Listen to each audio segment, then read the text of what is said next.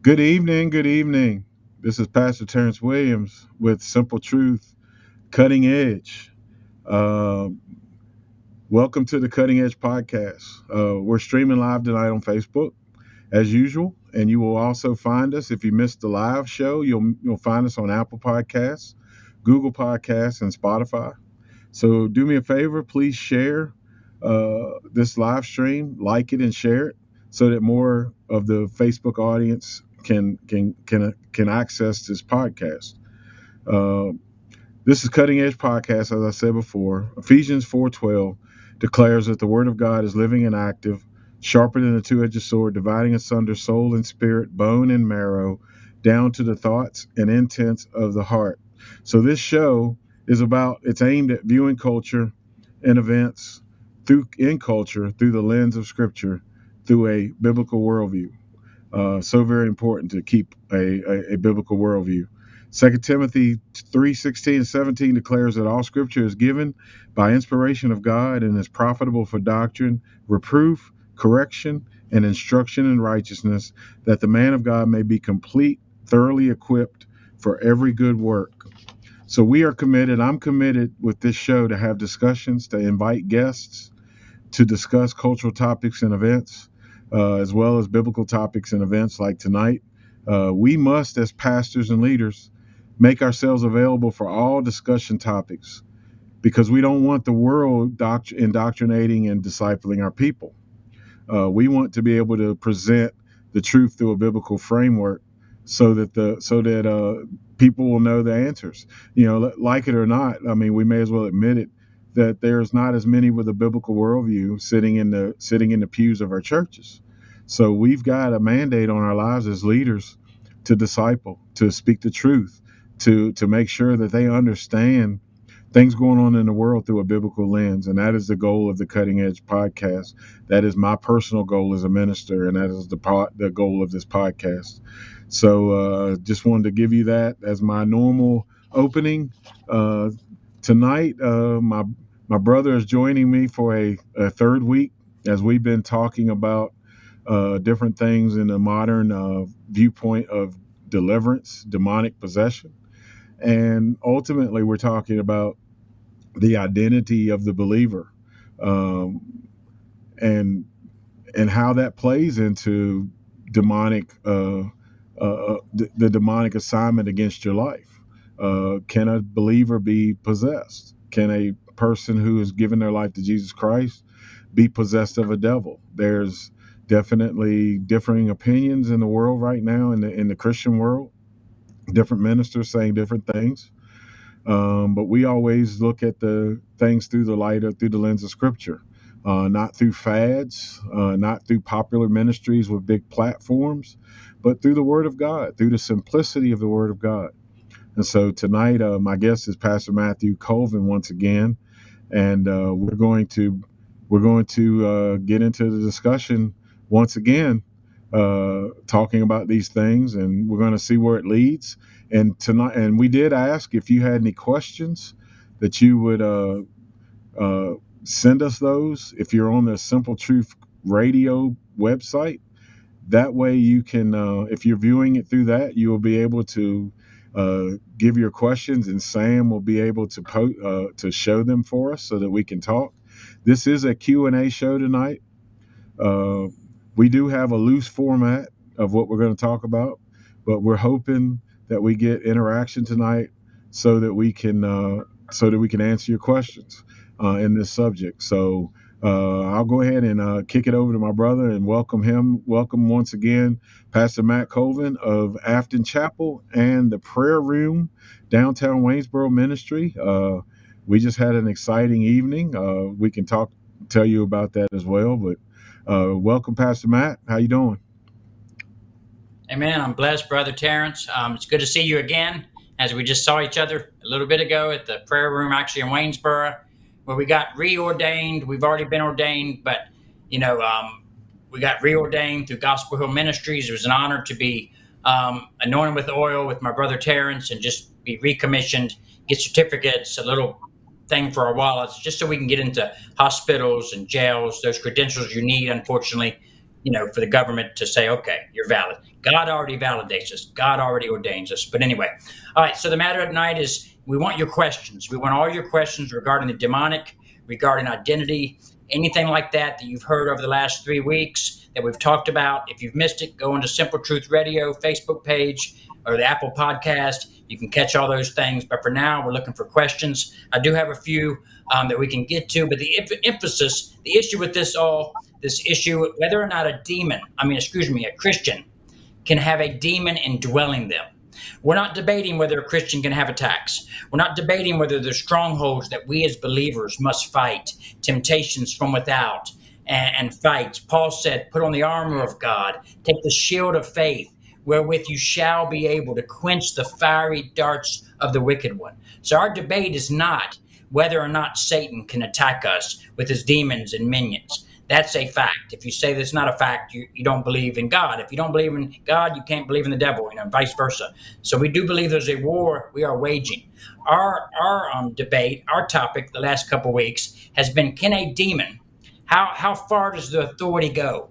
They can attack a Christian from the outside, but can they get inside of a born again, spirit filled believer? Can they get inside of you physically? Can an entity enter a born again Christian? I believe from the authority of the written word of God, which is theopneustos, God breathed. It's our only authority for faith and practice. Um, that it's that the answer is no.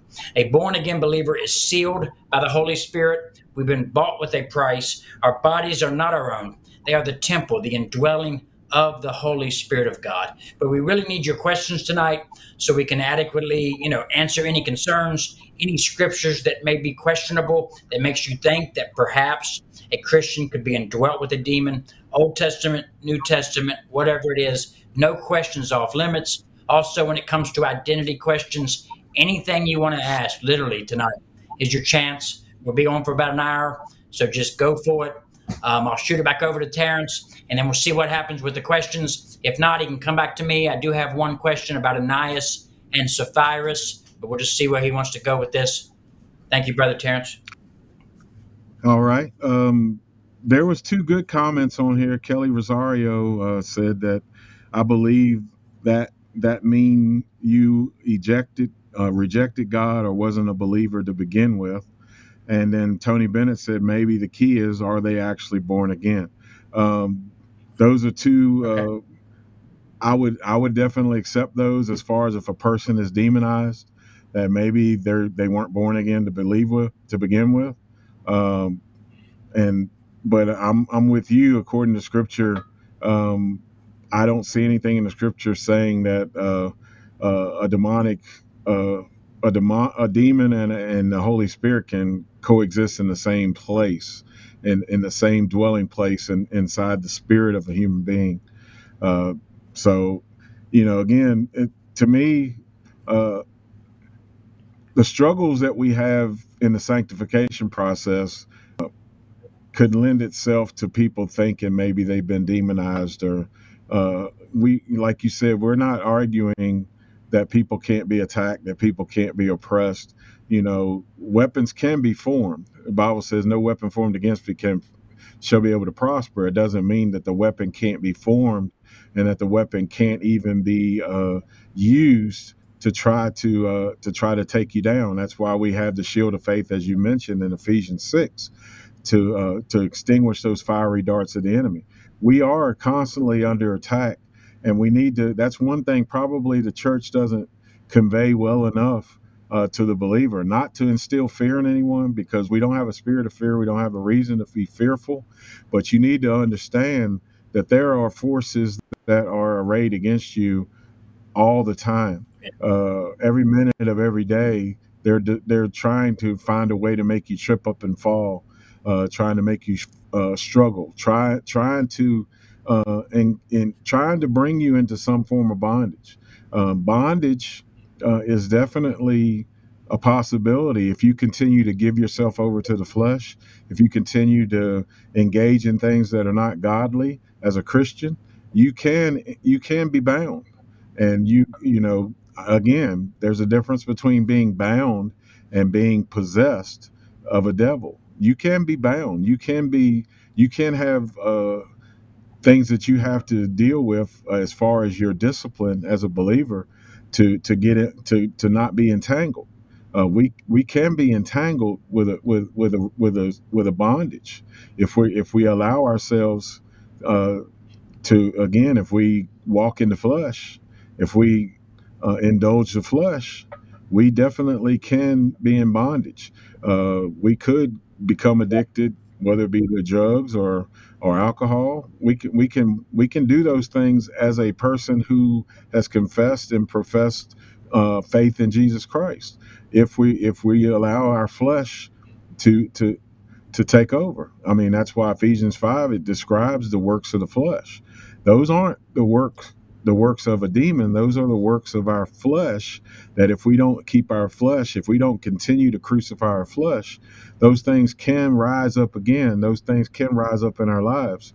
And so from here on out, I mean, once salvation happens, we must be we must be discipled. We must start the sanctification process where God starts to uh, God starts to uh, give us foundational things uh, and we start to see the things of the flesh start to depart from us.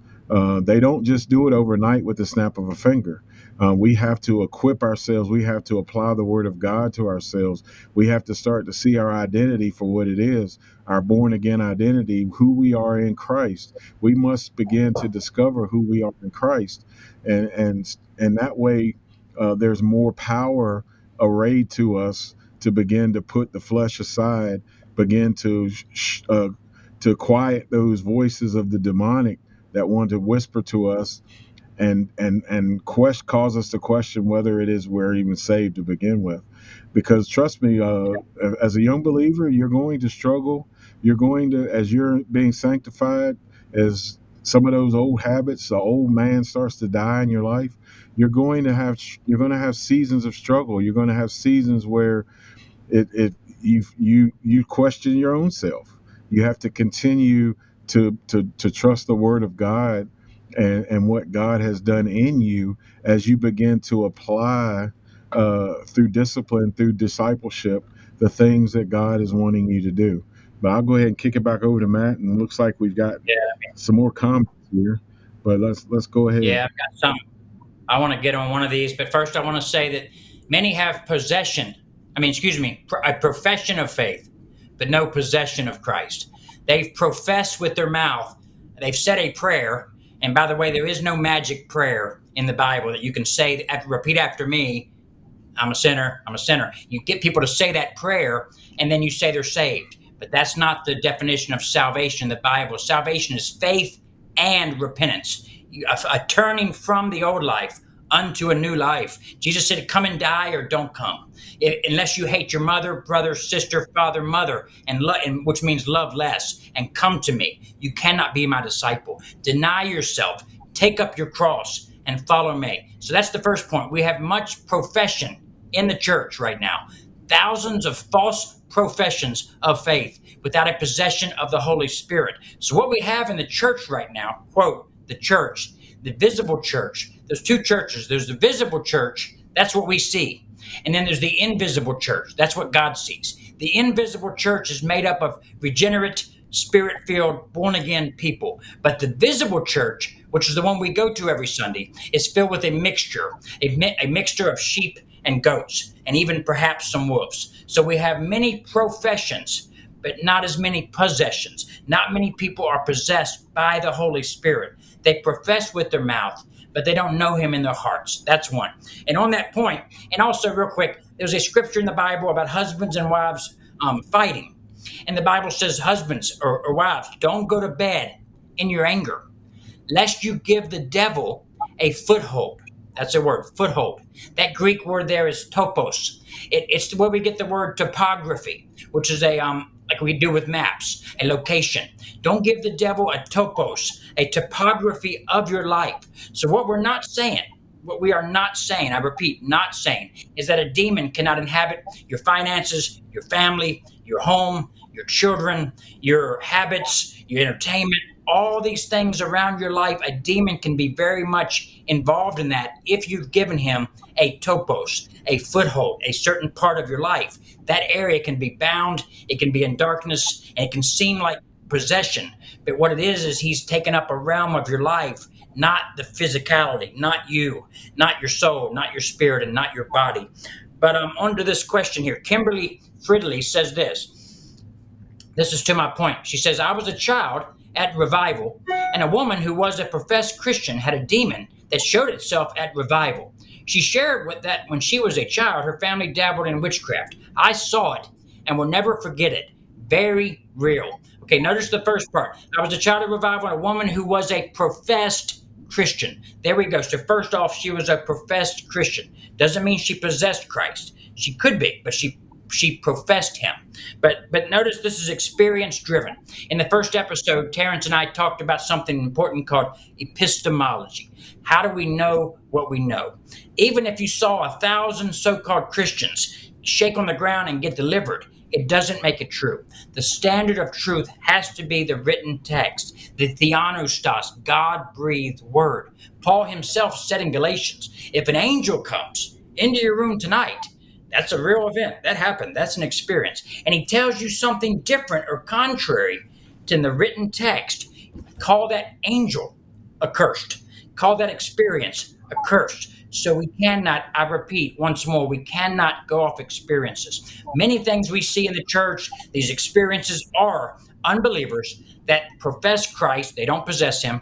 They're coming into our gatherings, they're getting truly delivered. They're manifesting demons. They're talking like demons. They're throwing up. They're getting thrown around by demons. And they could very likely be possessed. But that right there is not proof that born again Christians can be possessed. That means that churchgoers, people that sit in the pews, can be possessed. People that go to church every day can be possessed. People that read the hymns and sing the songs and read the Bible, even, they could be possessed. The really question behind all this is for you and me and everyone listening do you know him?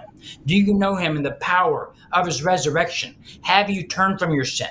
Have you come to him to die? Have you said, God, take my life? I surrender all, all the parts, all the compartments, my finances, my kids, my family, my marriage, my job, my entertainment, every area to you. Because if you haven't, even if you are a born again Christian, the enemy can invade, have a topos, have topography in your life that could look very much like possession.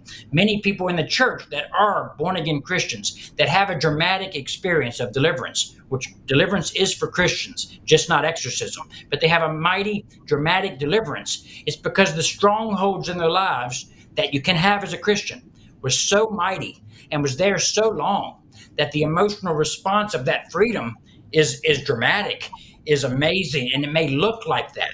But we must examine things through the text. We have to interpret things through the Bible. We don't say, wow, this happened, therefore I believe. No, this happened. The Bible says this. So the Bible's never wrong. I'm wrong. So let me see let me see if I can fit this experience into the Bible and make it make sense scripturally, not the other way around. We don't change the Bible because of experience. We interpret our experience through the text. So important, guys. Know your Bibles. It'll help you with a lot of this stuff. Um, Shane had said something about a demon can latch on or entangle. Even that, if that's a possibility, even we're not talking about that here, but they, they're still not indwelling the believer. Um, when the demon came back in Matthew 12, and Jesus said, I tied up the strong man, I bound him, and the demon left. And it said, I'll go back to my house. And he went and found it empty. If you're a believer in Jesus Christ, a true believer, which means you have profession and possession.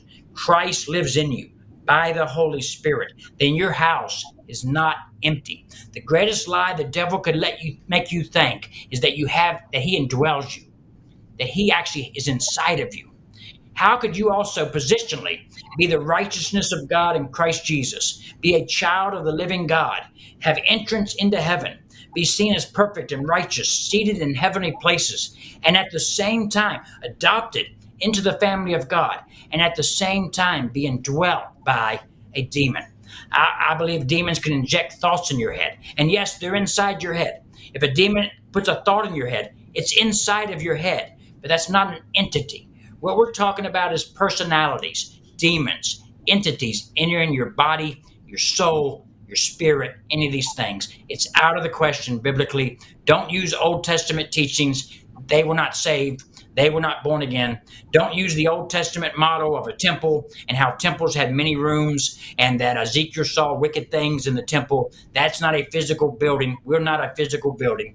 We are a new creation in Christ Jesus. The old things have passed away. So it's not a perfect type. We are not like the temple in the Old Testament that had an outer court, inner court, holy of holies. It's not an exact transfer.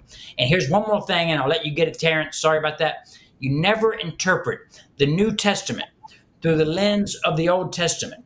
If a, if a doctrine's in question or a teaching, the New Testament, the New Covenant has priority.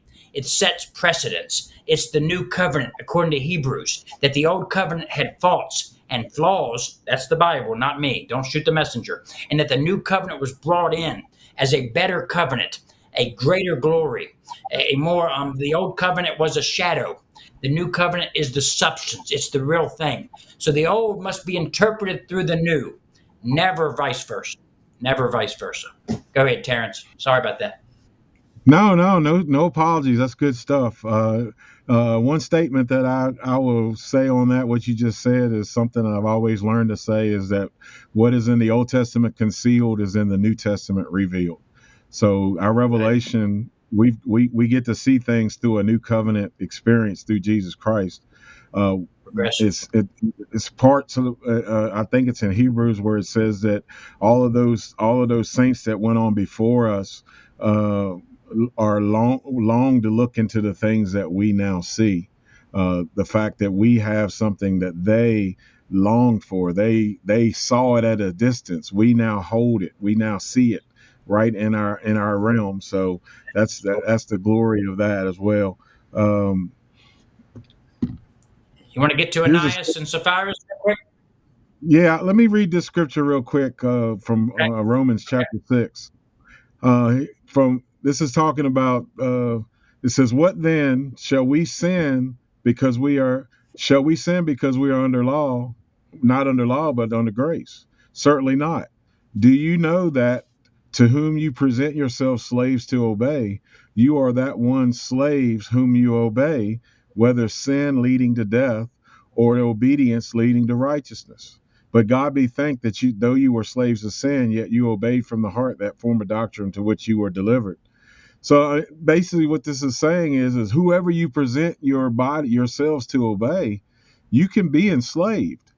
Again, the question is oh, not yeah. being enslaved the question is not can we be enslaved because uh, we know we can can we be possessed that's the difference yeah. we can be enslaved through our you know you you make a habit uh, you you make a habit of sin that habit becomes continual for a while for a season and you find yourself entangled by that in that behavior and your deliverance at that point is through repentance and walking in obedience. It's not coming to an altar and throwing up in a bag. It's saying, you know, I need to repent of this. I need to repent of what I've been doing. And then I need to walk in obedience through the power of the Holy Spirit, applying the Word of God, applying the Word of God in the area of, of my sin, getting to know God, beholding Him as we're as we're told to do, uh, and and that is the answer for deliverance. Um, these things aren't so theatrical as what we the presentations that we see, but every everyday obedience, uh, the simplicity of the Bible, probably isn't all that entertaining. But the goal of the, the goal is not entertainment. The goal is not for it to see a show. Uh, and again, you know, some of those elaborate, some of those uh, deliverances, uh, if they are really deliverances, they're probably unsaved people who are who are being delivered. Um, but in my in my experience, or at least experience of things that I've been told uh, by people who are in those circles, it's usually the same uh, crowd of people coming to the altar on a weekly basis uh, and throwing up in a bag, uh, getting delivered. And uh, to me, that's someone that either number one is not saved, or they're very, very, very immature, and this is just a work of the flesh that's going on in their lives. But I'll kick it back to you for that scripture that you're going to go ahead and give us on the, on the Ananias and Sapphira. Yeah, the um, the immaturity about that real quick. The immaturity is where it's at, and I feel for you guys. I feel for everyone involved. Many of the people that I know that actually believe a Christian can have, you know, in some way being dwelt by a demon would also, with us, Terrence, renounce the throwing up in the bags, renounce much of this. So to be fair, I want to just say we understand that that not everybody's the radical that side of it. But for those that are immature in the faith, that don't know who they are in Christ, that don't know the gospel, they know that Jesus died for them. They don't know he lived for them, that he gives them righteousness. This pollutes the well. It's it's a fly in the ointment. It will give you condemnation and accusation. Even when you think you're clean and you finally stop the porn. Six months or two years down the road, you pick the porn back up. The first thought is not fast, pray, read my Bible, and get biblical counsel. The first thought is let me get a bag and find somebody to pray for me again to get another demon out of me. It's just not a good. It's not. It's not a healthy belief system for a Christian to believe. Um, we behold God, not the enemy. Behold the Lamb, not the enemy. We grow by looking at Jesus. And to say that the Bible is boring or normal scripture reading or meditation is boring. No, the Bible's not boring. You're boring. The Netflix is boring. Hulu is boring. This is a fascinating word from God. It's God breathed. The problem is you haven't been taught to dig into the word, to feed upon the meat, to feed upon the bread, and to get life from this word. Sometimes when I'm reading this word and meditating, I feel electricity, I feel fire and, and, and anointing, unction coming off the pages into my spirit, man. It's an exciting, exhilarating experience with the living Christ. And I want that for everyone here. All right, Acts chapter 5. A common, um, one common um, thing is how about how about Ananias, Ananias and Sapphira? So Acts chapter 5, 1 through 5, I'll read it. But a man named Ananias with his wife Sapphira sold a piece of property. And with his wife's knowledge, he kept back for himself some of the proceeds and brought only a part of it and laid it at the apostles' feet. Verse 3, here it is. But Peter said, Ananias, why has Satan filled your heart to lie to the Holy Spirit and to keep back for yourself part of the proceeds of the land? Let's stop there just for a minute because if you read a little further, you're going to get the answer of what that is. But let's start at verse 3. Peter, Ananias, why has Satan filled your heart to lie to the Holy Spirit? Okay, let's stop there. You can take it off of the um, scripture if you want, Sam. Ananias, why has Satan filled your heart? There it is. Sounds like Ananias. He's in the church. He might have been one of the 120. He was part of the first century church. He was he was wanting to. He must have wanted to bring money, a contribution to the apostles to help build this church. Matt, this seems like a Christian. This seems like he was filled with the Holy Spirit. And here it says Satan filled his heart. Well, first off, I want I'm going to refute that idea. But first off, if he was a Christian and he did have a demon, then I've got it, Terrence. The answer is not to, to deliverance and love on that person and get him a bag to throw up in. No, let's just kill them all. Let's just stand back and let God take everyone out that's Christian and has a demon. So you understand that doesn't make sense. God would not kill every Christian that's struggling or that perhaps could have a demon. So that's that's off the table. But when it says Ananias, why has Satan filled your heart? Okay, why has Satan filled your heart? Well, Terrence, it sounds like Satan filled the heart of a Christian, right? That's what it sounds like. Let me ask you a question. If I said to you guys in the audience, Terrence is filling a cup, on the next frame over, if Sam panned to Terrence with the cup, do you expect to see Terrence inside the cup? No, you expect to find out what Terrence put in the cup. The fact that Terrence is filling the cup implies there's a substance or something like water or a beverage that he's putting in the cup. You would never expect in, in English language to see Terrence filling the cup, literally standing inside of a cup. So when it says Satan filled Ananias' heart to lie, it's the very lie, the very, like we get tempted all the time, the fiery dart. And Ananias, lie to the Holy Spirit. That's not fair. Keep some of that money. Nobody will know. It's okay. It was the whisper in his ear. It was that fiery dart to lie. And we find that out. Many false theologies will be solved if we just read the next verse or two. If we just read in context, we'll figure it out. So let's keep on going to verse 4. So, verse 3, real quick again. Peter said, Ananias, why has Satan filled your heart to lie to the Holy Spirit and to keep back for yourself part of the proceeds of the land. Verse 4 While it remained unsold, did it not remain your own? And after it was sold, was it not at your disposal? Here it is. Why is it that you have contrived this deed in your heart? You have not lied to men, but to God. Okay, that's it. Here's the answer. Why is it, Ananias, that you have contrived this deed? So look who was held responsible for the deed. Who was held responsible for that ultimate deed of lying about the money, deciding to lie to the Holy Spirit and say we sold it for a hundred thousand, when really sold it for one hundred fifty thousand? Who was whose idea was that? It was an inspired idea by the dart of the enemy. Satan filled the heart of Ananias to lie. But Satan did not indwell Ananias because in that verse 5, it says, Why is it that you, Ananias, have contrived in your heart? Why is this? It's because for a believer, um, like Paul in Romans 7, the things I want to do, I don't do. Who is it? Is it sin that's dwelling in me? What's the saying? The devil made me do it, Terrence. I didn't do it. I'm not responsible. The devil made me do it. So if the devil made me do it, if the devil's the reason for my sin and I'm possessed, and I'm being controlled by the devil to watch porn and to smoke weed and to do drugs and to cheat and all these things, I'm not really responsible. I might have been responsible initially, but now the devil's came in and he's doing all that stuff himself. But no, it's clear in the scriptures that what the devil did to Ananias, he does it to all the believers now. He, he whispers. He uses deception to whisper lies of accusation. He comes for the identity. He comes to attack the believer's identity. And I have no doubt that he whispered to Ananias, Ananias, come on, man. You can keep some of this money. You could live forever off that extra money. You don't want to trust this, this church thing altogether. Save some. And Ananias bought into it hook, line, and sinker. He did it. It wasn't the devil that made him do it. It wasn't a demon possession. He filled his heart with a thought, with an idea, not himself. And Ananias is the one responsible. And God slayed them too, Ananias and Sapphira, in the beginning of the church to set a pattern that it's not okay to sin. Sin's not a light thing. You don't lie to the Holy Spirit. But nowhere in this text or anywhere in the New Testament is there any hint that Satan or a demon filled literally an entity went into a Christian's heart, mind, body. Yes, they influence the mind. Yes, at times they can seem to control your actions. You can get a spirit of anger. I can have a spirit of anger come upon me as a Christian.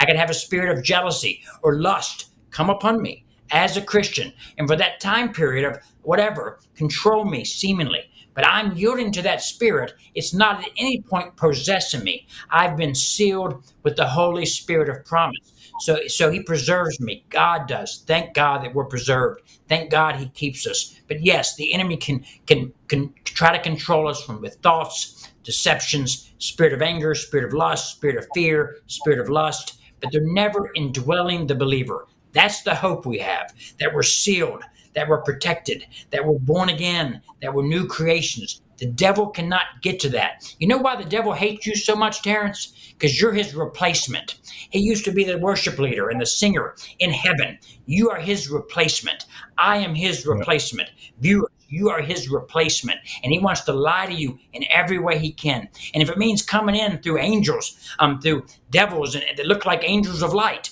through these preachers on TV and the nice money and oh, it appears like they're getting free. If he wants to come like that to get the Christian that's just a good Christian that's struggling still, to make them think they have a demon inside of them, they're not able to contact the presence of God. They're not able to get in the Word of God. They've stopped coming to church. They probably stopped a lot of things, and a lot of them go headlong into sin because they're discouraged and dismayed and depressed because them they thought they were safe. They thought they were saved, but now they have a demon. No, if you're born again, if you're blood bought, you do not have a demon spirit. I rebuke that lie in Jesus' name. You're free. You are the righteousness of God in Jesus' name. The Spirit of God, the same Spirit that raised Christ from the dead, dwells in you. Live free. Walk free. Walk and live in who you are in Jesus' name.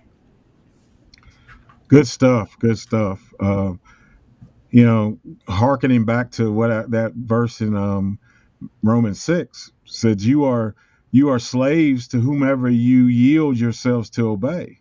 So there's your entanglement right there. Ananias, Ananias only Satan only appealed to Ananias's flesh, and Ananias went with went with the desire of his flesh. Uh, and let me prove this to you as well. In James one, uh, verse verse twelve. I'll oh, read yeah. a few verses. Uh, it says, "Blessed is the man who endures temptation, for when he has been approved, he will receive the crown of life which the Lord promised to those who love him." Let no one say, verse 13, let no one say when he is tempted, I am tempted by God, for God cannot be tempted by evil, nor does he himself tempt anyone. And here's the here's here it is right here in verse 14. But each one is tempted when he is drawn away by his own desires and enticed. Then, when desire has conceived, it gives birth to sin and sin, when it is full grown, brings death. Do not be conceived, my beloved brethren. So, again, as you said, Pastor Matt, uh, a demon is just a convenient excuse to a New Testament believer. It's just an, uh, it's like the Flip Wilson theology that you brought up earlier. The devil made me do it. Now, I'm dating myself because a whole lot of y'all are way younger than me and probably don't even know who Flip Wilson is. But um, Flip Wilson's famous thing was, and when he did something wrong, he'd say, "The devil made me do it." Well, in this case, yeah. when we've given our lives, when we've given our lives to Christ, uh, and we trust Him with our salvation, and we've been filled with the Holy Spirit, uh, we can't get by with that any longer. If we sin, it's because we chose it. Uh, we hear voices, absolutely. Uh, Amy Amy Coffey uh, said something earlier. Satan can't read your mind, right? But he will whisper in your ear. Absolutely, he will. And Satan, that's all Satan. That's all Satan did in the garden, way before Jesus came. Way before, I mean, way before Jesus came to earth as as Jesus. In the garden, all he did was appeal to Eve and say, "Did God really say you can eat? You can't eat from this tree?" Because he knows that what this tree can bring to you. It'll bring, it'll make you like God. So he appealed to her flesh, which was already questioning uh, why God said, not this tree, all the other trees, but not this one tree. So, as I said in here in verse 14 of James, everyone is, each one is tempted when he's drawn away by his own desires and enticed. Then, when sin is conceived, when desire is conceived, that desire gives birth to sin, and that sin, when full grown, full grown, brings death. So we can't blame it on anything but the fact that we we we are in a sanctification process as believers. I don't know, we're we're all at different places, and we have to continue to crucify the flesh. Whoever comes to me, Jesus said, must deny himself, pick up his cross, and follow me. That is not a one time thing. Too many people treat salvation like it's a one time thing. Oh, I came to the altar five or 10 years ago. I'm saved. What are you doing now? And it sound it, it, and we need to as ministers, we need to not be afraid to tell people these things. Oh, it sounds like you're legalistic. Sounds like you're preaching legalism. No, I'm telling you that you have a responsibility to apply the word of God to your life if you expect to grow. You can't just call yourself something. You can't just have an experience 10, 15, 20 years ago when you were five years old. You went to the altar and said, I believe in Jesus as my Savior. What have you done? What have you been doing? Mm-hmm. Faith without wow. works is dead. Faith without works is dead. Did I say works save? No, I did not. I said faith without works is dead. If you're going, if you're not going to apply the word of God, you cannot expect to be. You cannot. You can only expect immaturity to be the result of your life. If you're not going to open up, crack up in the word of God, ask the Holy Spirit to to to unveil what the word is saying to you and apply it to your life and walk daily with God, you're going to be very immature. You're going to be subject to bondage left and right and you're going to want to blame it on a demon. That's going to be a convenient thing for you to blame it on a demon. What it is is that you have failed to apply the word of God. You have the Holy Spirit, as Matt said, the same spirit that rose Christ Jesus in the dead. You have the comforter, you have the ultimate counselor, even greater than any man you can set in front of. You have the Holy Spirit in you to guide you into all truth. You have the word of God written, provided uh, through the through the writers, through the New Testament writers, and, and even the Old Testament uh, books that have been found. We have no excuse. We have 24 hours in a day and we fill it with all, all these all these other things but you say the bible is too hard. You say that it's too hard for me to to grow. It's too hard for me you know to to to apply this to my life. No it's just that you you just you just fail to do it. So uh, this whole conversation where we want to talk about demons again they're a convenient excuse. If we are if we're a blood bought believer the the the demon cannot enter into me I, I have absolutely zero fear of the devil. All, what I do, what I am mindful of, is the fact that he can speak to me and he can uh, try to lead me in areas of my flesh that maybe I haven't, uh, I haven't put to death completely yet. Um, uh, we all yeah. are in different places, as I said before. Uh, there are things that trip me that don't trip you. There are things that trip other people that don't trip right. us. Yeah. And and and that's yeah. just the fact. That's just the fact of walking with Jesus Christ. And we're not going to be completely uh, sanctified until He comes and finishes the work, because He is the author and the finisher of my faith. Right. Now I don't know about you, Pastor Matt, but I rest in the fact of knowing that He began it. He's the author and He's the finisher. I'm somewhere in the middle. I'm somewhere in the middle, struggling but he who began a work in me has promised that he's going to complete it. And so I can just praise God with that and understand that my momentary struggles are going to come, but they're only going to lead me to, to greater to greater hunger and greater dependence upon him. And that's what I need to be anyway. Yeah. I um I was trying to find some. Um Jesus came and he said, just to just to reiterate this, Jesus came. I wanted about Shane Roebucker asked some stuff. He said propensity and conversion is ongoing. Yes, yes, amen, all that. It was said a prophecy was made of Jesus Christ that he would come and make the crooked ways straight. That word there for crooked is the word iniquity. It's where we get the word iniquity from. And, and what Jesus did was he mm-hmm. came to make the iniquitous ways or the crooked ways in us. So you start off like this, and he, he made straight eventually, right? A lifetime of making the crooked ways in us straight and straighter and straighter and straighter, straighter. So that's amazing. And yes, we have propensities. It comes through dying. But here's what it all comes down to. I've got to say this and then let Terrence finish up. But for you that are watching, this is the issue. This is what it's all about. We don't care if we're right or wrong. All we care about is this right here. But we also care for your souls and for your hearts and just to be able to grow in the faith. If you don't know Jesus loves you and smiles at you and desires you, he wants to be for you. He's for you, not against you, and that nothing can separate you from his love. Nothing. Not things present, not things to come, not demons, not angels, not your bad deed last week. Nothing can separate you from his love. But here's the issue one teaching puts you biblically above demons and gives you a standpoint of victory. At least you know, okay, you know what? I have Christ. Yeah, at times I fall I'm broken, but I'm growing in Christ. A demon cannot touch me, my family. Shut up, devil. You, the Bible says if I resist the devil, he flees. Not here, think about it. And ah, you don't have no power, Matt. You know, no, my, I don't have no power, right? Terrence has no power. Our power rests in the name of Jesus Christ, the name above every name. At his name, every knee will bow, every demon of lust, and fear and pornography and addiction and depression and suicide and murder and abortion. All these things bow to the name of Jesus Christ. But one teaching puts you biblically where you're supposed to be in Christ above principalities and powers. And the other teaching, unfortunately, puts you beneath them. Not, not trampling on serpents and scorpions, but being trampled on by them.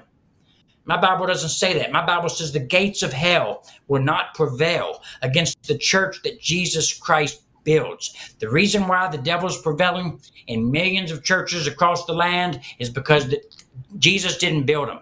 Man built them. They used Rick Warren's church growth strategy to build the church, not Jesus Christ. It must be built by the word, by the Spirit, by the empowering of the Holy Spirit of God, taking the Word of God and preaching with unction and fire and, and, and passion in their hearts. Dead men can't help dead men. You, you can't get other people alive if you're dead. If, you, if you're trying to reproduce yourself and you're dead, what are you going to get? Dead, demon possessed people. That's not what we want. So, Christian, you that have believed this lie, that perhaps, you know, you don't know about me, Matt. You don't know about that trauma. I was molested as a child. You don't know about the Ouija board incident. You don't know about the witchcraft in the past. Are you born again? Have you repented of your sins? Have you turned to Christ? If you have, you are a new creature. A metamorphosis has happened. You're no longer a caterpillar. You are now a butterfly.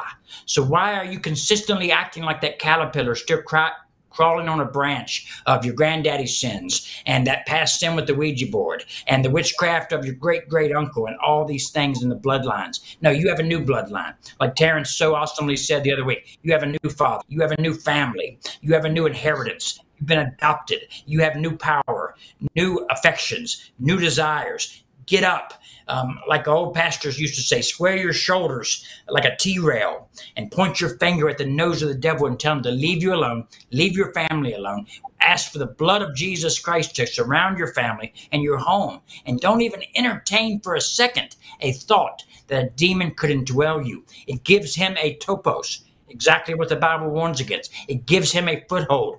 The very teaching that's supposed to get people free is actually giving the enemy a foothold. They may look free now. They may look free in a couple months, but let's just wait a while. And I pray they are free. If they were unconverted and not saved, then, then perhaps, yes, I pray freedom and, and great freedom. But if they were a Christian that was talked into thinking they could have a demon, when does it end? Okay, what stage of Christian am I at? Well, I don't have a demon anymore. What stage can I get to of protection? None. If you're a Christian, you're always susceptible to a demon. That is a lie from the pit of hell. It's a doctrine. The Bible says in the last days, there'll be, catch this, Terrence, doctrines of demons. What if Paul was saying there's actually going to be doctrines, teachings about demons in the last days that are going to deceive many? If, the, if there's any doctrine of demons, this could be one of them. And I'm not saying that, like I said, I have brothers and sisters. I'm not saying this takes you out of the faith if you believe this. But for those that have bought into it, I just fear for you, not for your salvation. I fear for your heart, your growth in God, your growth in sanctification, your growth in running the race. Throw off the sin that so easily entangles you. Run the race with freedom, looking to the author and finisher of our faith. Don't look at demons. Don't study the counterfeit money. Study the real, the genuine. Look in the Word of God. Get around brothers and sisters that are mature in the faith, that know the Word, that know Christ, and, and just don't entertain these thoughts about demons. Just get rid of it. If you believe this right now, don't listen to nothing about this stuff for a couple weeks and in a couple weeks, you'll find freedom. You'll notice that you don't have those demons talking to you no more. You'll notice you have freedom all of a sudden. Why? Because you don't, you empower what you give attention to. And right now, you may give attention to demons, demonology, Pagani, um, people, Isaiah Saldivar, and, and, and, all these different people. Um, you may be giving them attention, and therefore, you what you sow is what you reap. If you're sowing demonic seed, seeds of fear, paranoia, accusation, you're going to reap that in your life. Sow the gospel. Last time I checked, the gospel still the power of God unto salvation to all that believe. Come to Christ and live. Come to die, but come to live. He is the bread, not deliverance. Jesus is not the cheer. I mean, deliverance is not the children's bread. Jesus is. Come to Christ. Feed upon Him daily. Get alone with Him. Put on some soft music and just worship Him. Give Him all of your attention all of your affection. A single heart is what he's after, not a divided one. Not, not, I want you, Christ, but also this other stuff. No, just come with all your affections, all your heart to him.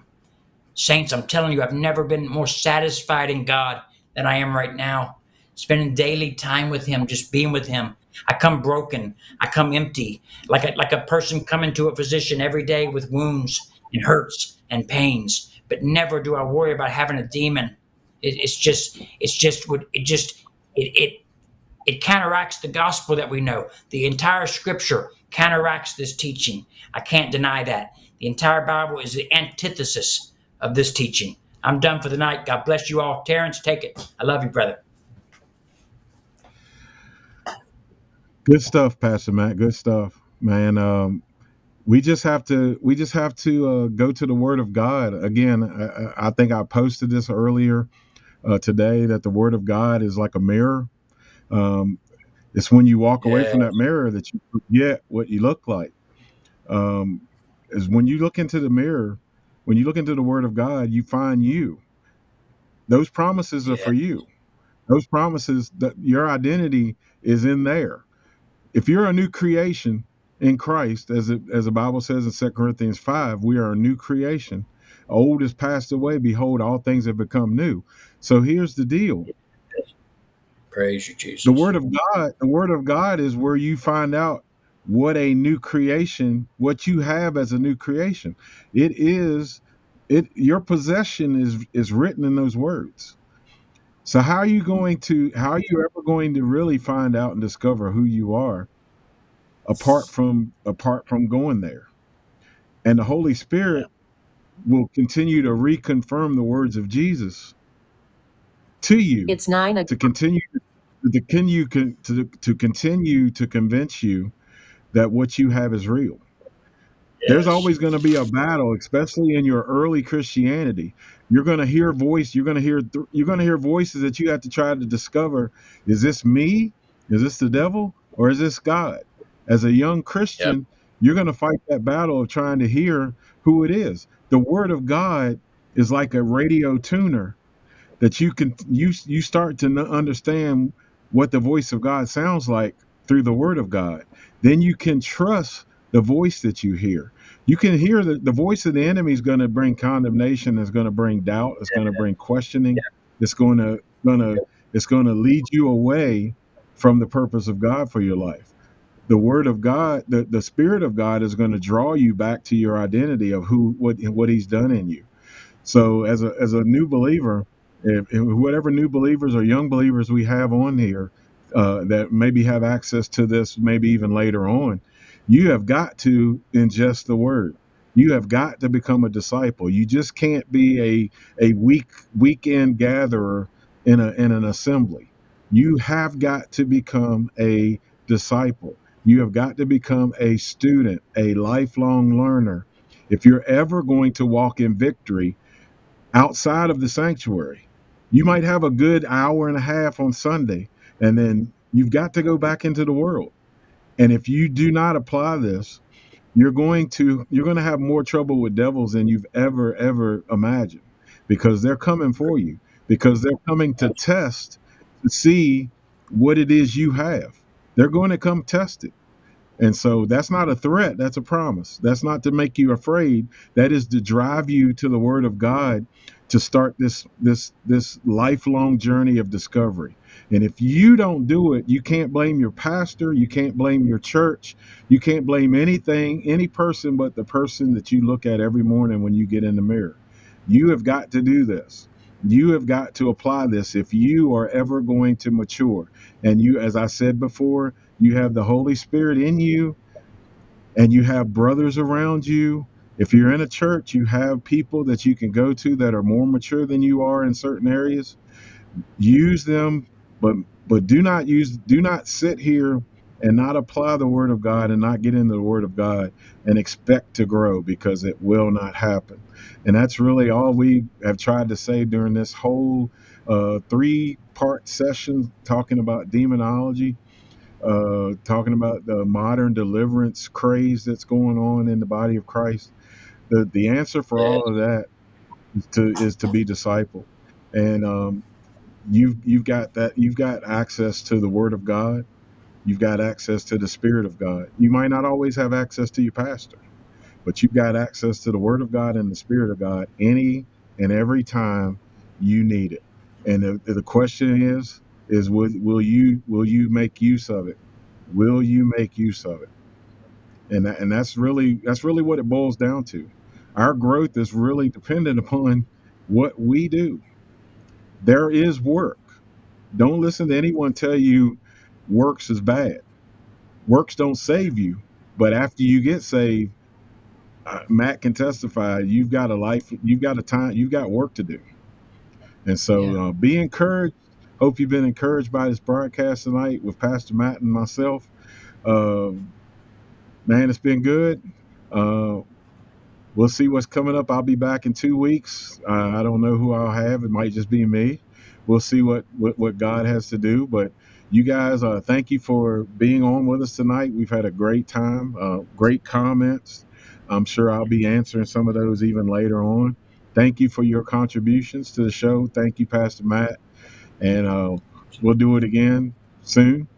Uh, but you guys be blessed. Uh, this is the cutting edge. It's Pastor Terrence, Pastor Matt Colvin. See you later. Have a good night.